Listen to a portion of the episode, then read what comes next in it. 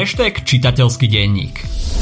Janko Král, zakliata panna vo váhu a divný Janko. Partnerom tejto epizódy z Kultegu je Trenčianská univerzita Alexandra Dubčeka v Trenčine. Predstav si, ako po prednáške naskočíš na univerzitný e-bike a zrelaxuješ v kaviarni na námestí pod hradom alebo v multifunkčnom oddychovom parku pri fakulte. Trenčine je to realita. Trenčianská univerzita je mladá univerzita v obľúbenom študentskom meste s jedinečnou atmosférou. Ver tomu, že si vyberieš z pestrej palety študijných programov od personálneho manažmentu, strojárskych technológií a materiálov, dizajnu až po zdravotníctvo či politológiu. To všetko v moderných učebniach a priestoroch školy. Trenčanská univerzita. Študuj, čo ťa baví v meste, ktoré ťa bude baviť tiež. Viac info o prihláškach a jednotlivých programoch nájdeš na tnuni.sk. Ešte raz tnuni.sk.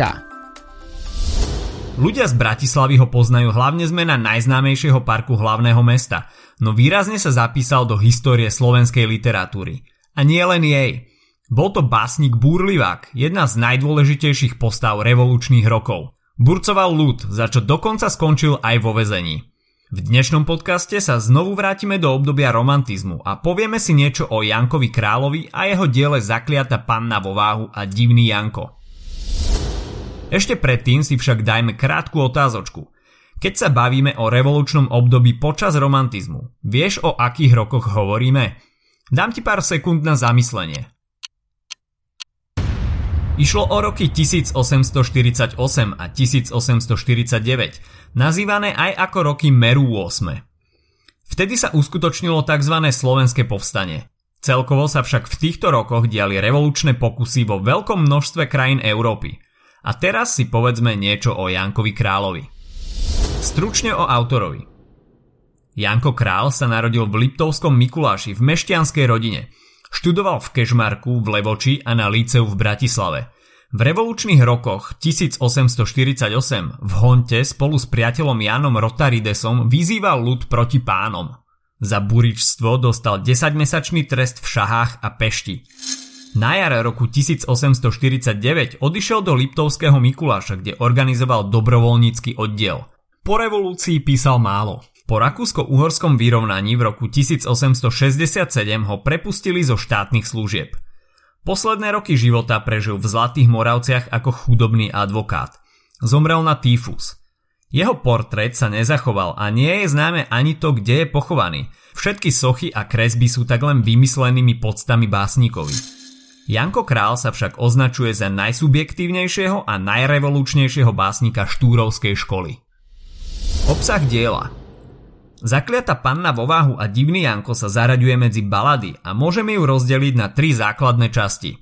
Úvod, ktorý sa označuje ako subjektivizovaný, jadro, ktoré je baladické a záver, ktorý tvorí len obraz mŕtvého Janka na brehu váhu. Mimochodom, vieš čo je to balada? Baladu zaraďujeme medzi epiku. Je typická pre jednoduchý dej, ktorý sa zvyčajne končí tragicky. Hrdina balady tak zvyčajne zahynie. Charakteristické pre baladu sú aj lirické a dramatické prvky. Úvod Úvod alebo prvá časť je napísaná 13 slabičným veršom. Táto prvá časť nemá zvyčajný charakter balady. V úvodných 14 veršoch sa nám predstavuje lirický subjekt v prvej osobe. Vykresluje svoje duševné rozpoloženie, ktoré vzbudzuje negatívne emócie. Je to vyjadrenie jeho psychického rozpoloženia. Je nespokojný, blúdiaci, ubolený, hľada východisko z biedy života. Vyjadruje tu, že to, po čom túži, nemôže dosiahnuť, ale napriek tomu za tým ide, ako by ho nejaké neznáme sily vliekli a ťahali k osudovému činu. Hrdina je však rozorvaný, nevie čo má robiť, nedokáže sa ani hýbať, je bez energie a vyčerpaný. Príčina tohto jeho žialu a stavu je však neznáma. Ďalšie pokračovanie tejto prvej časti balady je v kontraste s úvodnými 14 veršami. Ako by tu lirický subjekt vyvažoval svoju aktuálnu tragickú situáciu spomienkami na detstvo, na rodný kraj, na prostý život pastierov a ľudí, ktorí žijú v súdržnosti a dodržiavajú ľudové tradície. Geograficky sa nedozvedáme, kde presne sa tento ideálny a krásny kraj nachádza. Vieme len, že je situovaný niekde pri váhu. Vzhľadom na pôvod Janka Krála, o ktorom sme už hovorili, sa ale môžeme domnievať, že ide o nejakú dedinku na Liptove. Po opise kraja sa dostávame k dôležitej časti, kde sa dozvedáme charakteristiku lirického subjektu. Janko je typický romantický hrdina a titánska postava. Odlišuje sa od ostatných a vyčlenuje sa z kolektívu. Je vydedený zo spoločnosti a s nikým sa nekamaráti. Je samotár a tulák. Odmieta tiež dodržiavať rituály spoločnosti. Na vstúpenie odmieta ísť do kostola a nie je oblečený v nedelných šatách. Zaujímavosťou je, že Boha a vieru neodmieta, len sa mu nepáčia spoločenské rituály a tak do kostola nejde.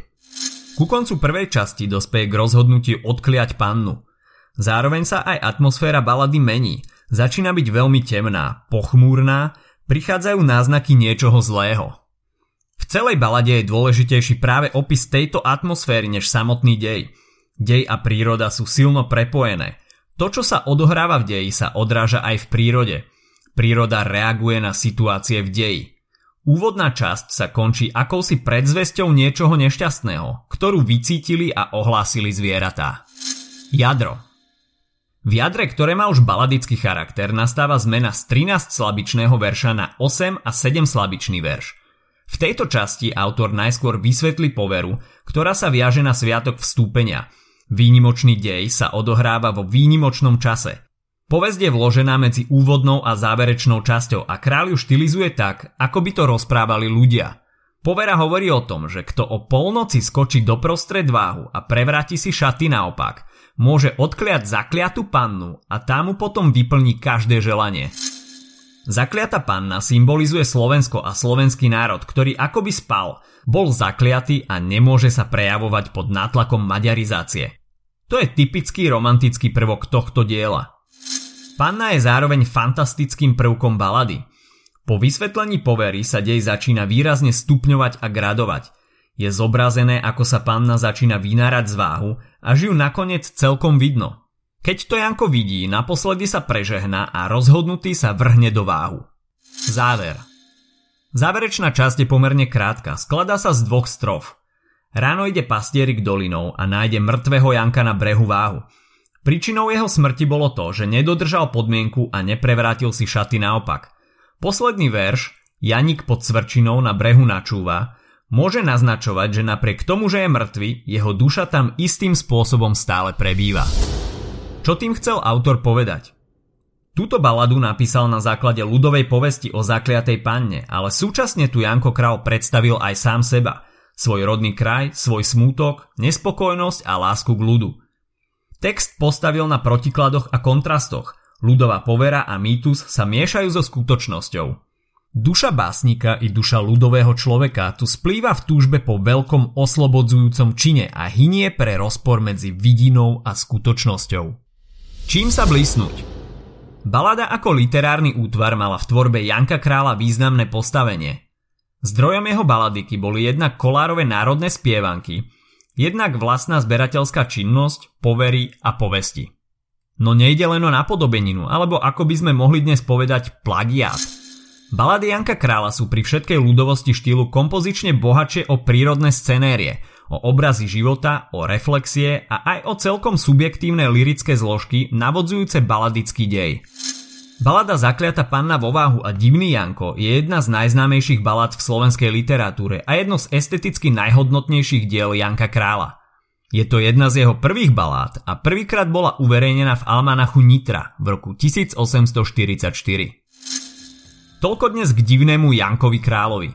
Ak si nájdeš trochu času, tak si dielo neskôr rozhodne prečítaj – ak sa ti podcast páčil, nezabudni nám dať follow na Spotify, 5 hviezdičiek na Apple Podcasts alebo palec hore na YouTube.